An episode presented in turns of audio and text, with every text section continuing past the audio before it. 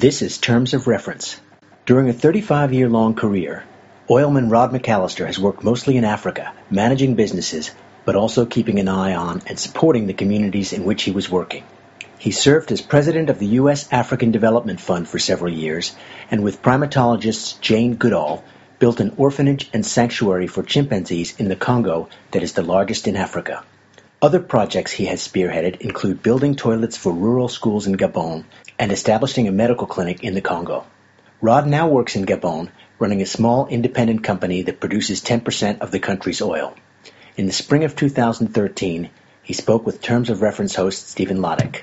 Thanks again for taking the time and, and agreeing to be interviewed for Terms of Reference magazine. We really appreciate it our first question for you is uh, I'd like to learn, you know, and, and, tell our readers a bit more about you personally. I know you personally. I've I've known you for many years now. You're currently. I, would like to like to learn about what your current job is, um, and maybe tell us about some of the other work that you've done in the past and how your business work has dovetailed with community engagement and and what that means.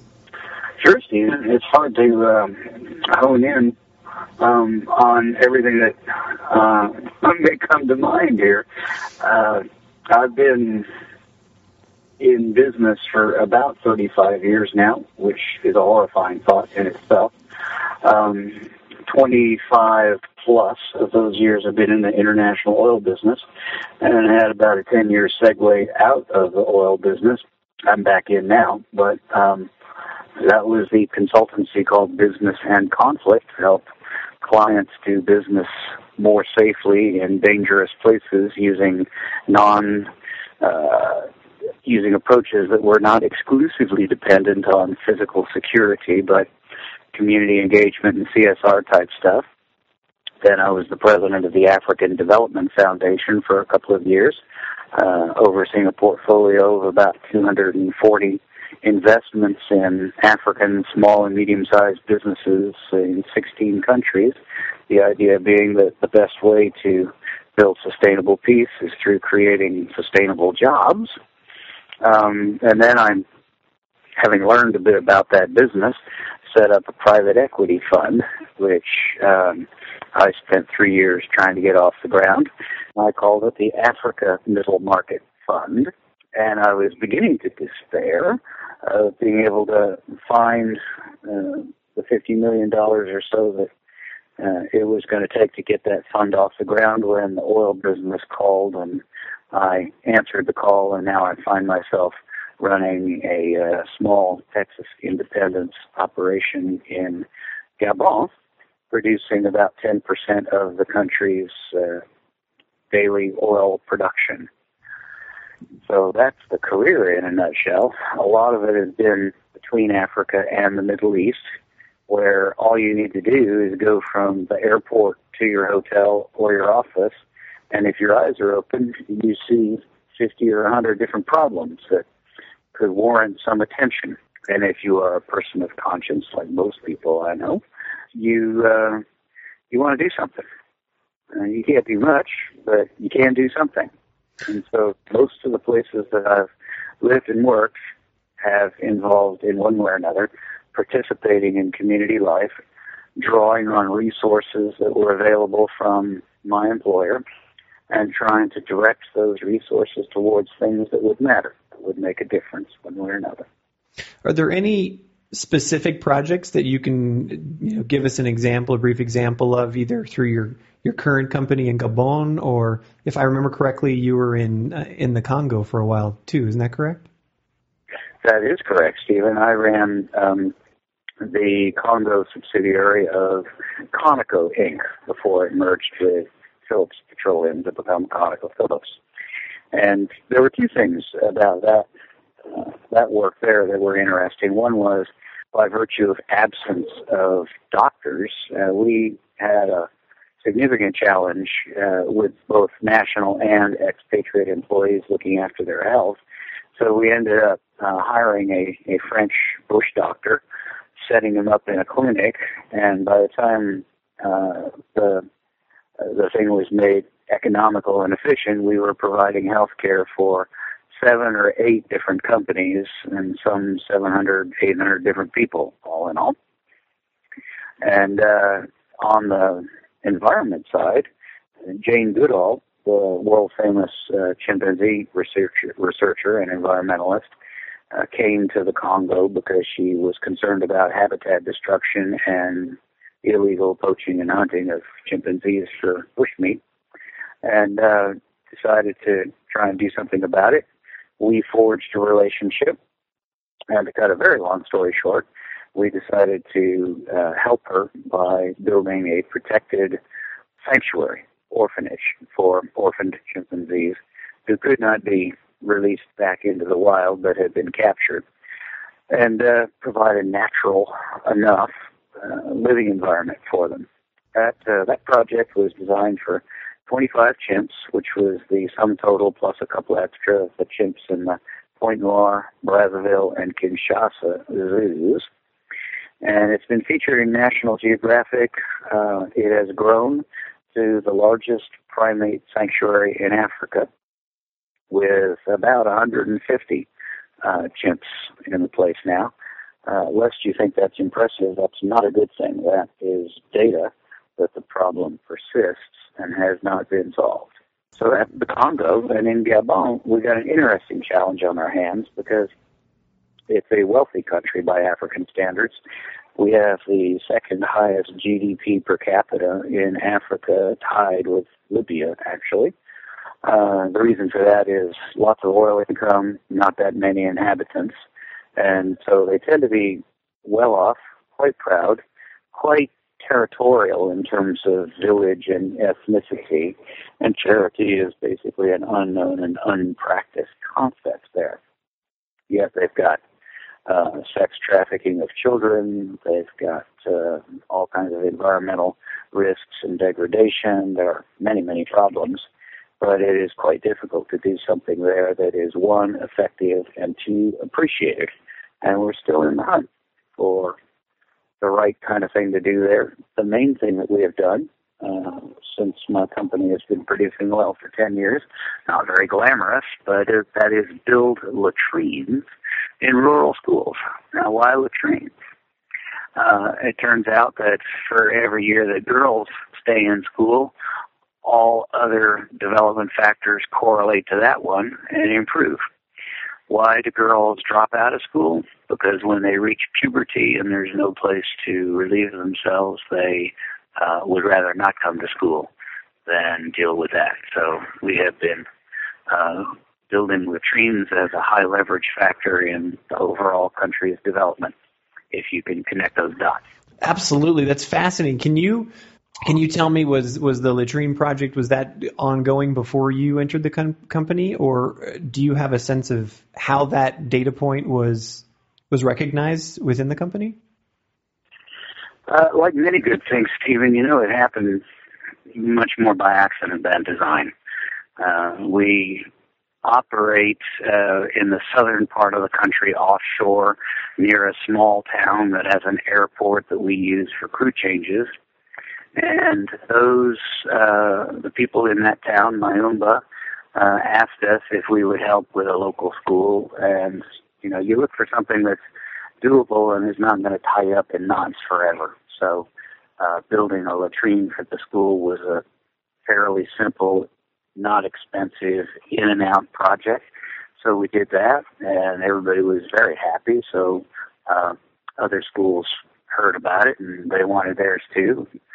Uh, before you knew it, one thing led to another, and we were in a virtual program of latrine building around an ever widening circle of schools emanating from that area.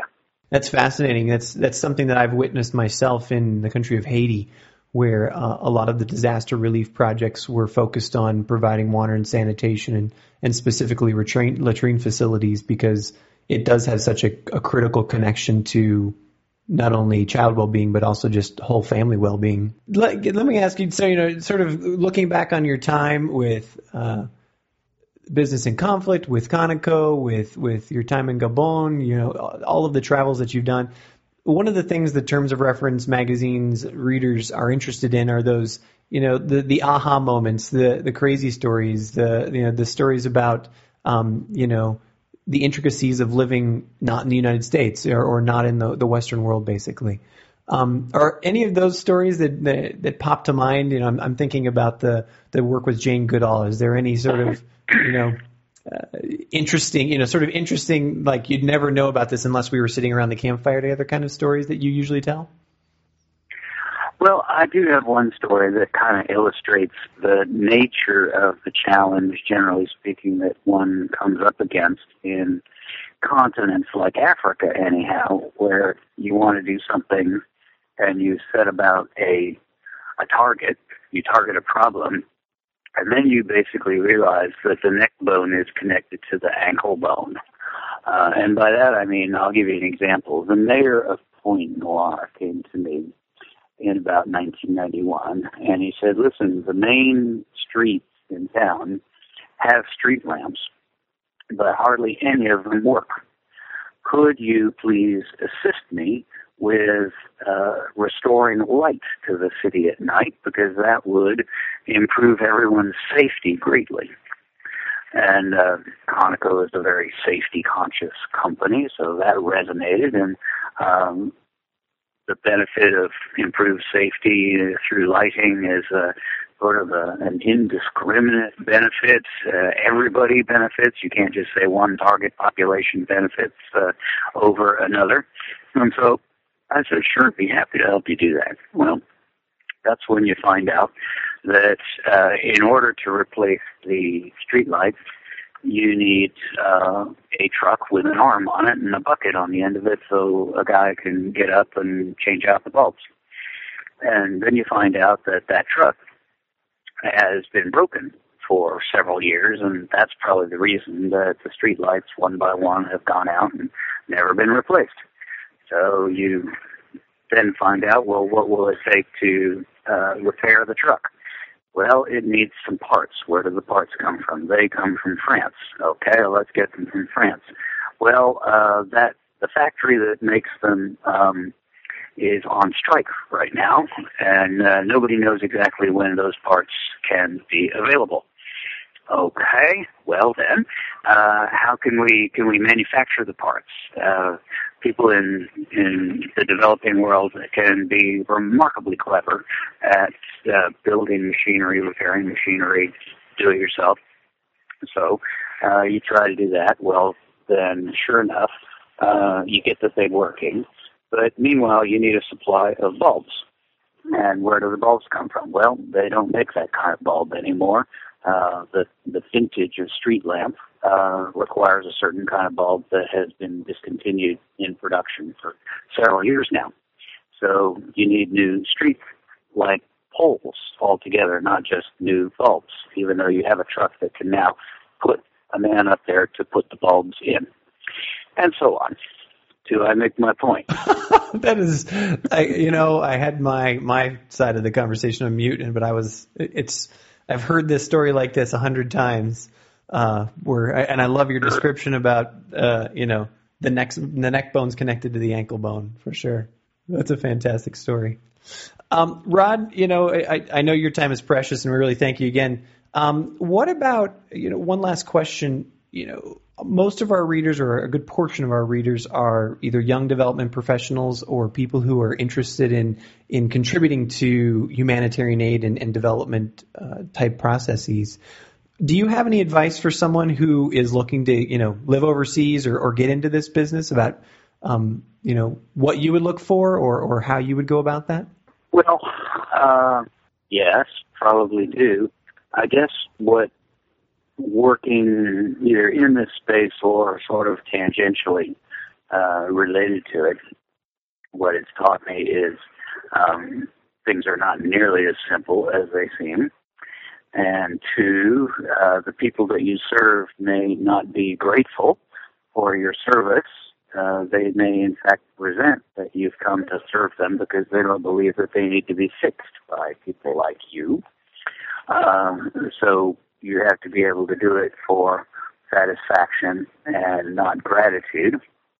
And uh, third, the whole development model, uh, which seems to always be in question, um, deserves to remain in question uh, versus the investment and economic model. And So I think that should, uh, you know, be a factor in everybody's consideration. Uh, and yet, um, there are so many problems, so much that needs to get done that most people who feel a calling in this type should uh, not just romance about it and dream about it, but go get on an airplane, um, go set up uh, in some place where they can at least speak the language and get started initially and get a good taste of life at it before attempting to make a difference in anybody else's life. Fantastic. Thanks thanks so much for sharing your insights. I appreciate it.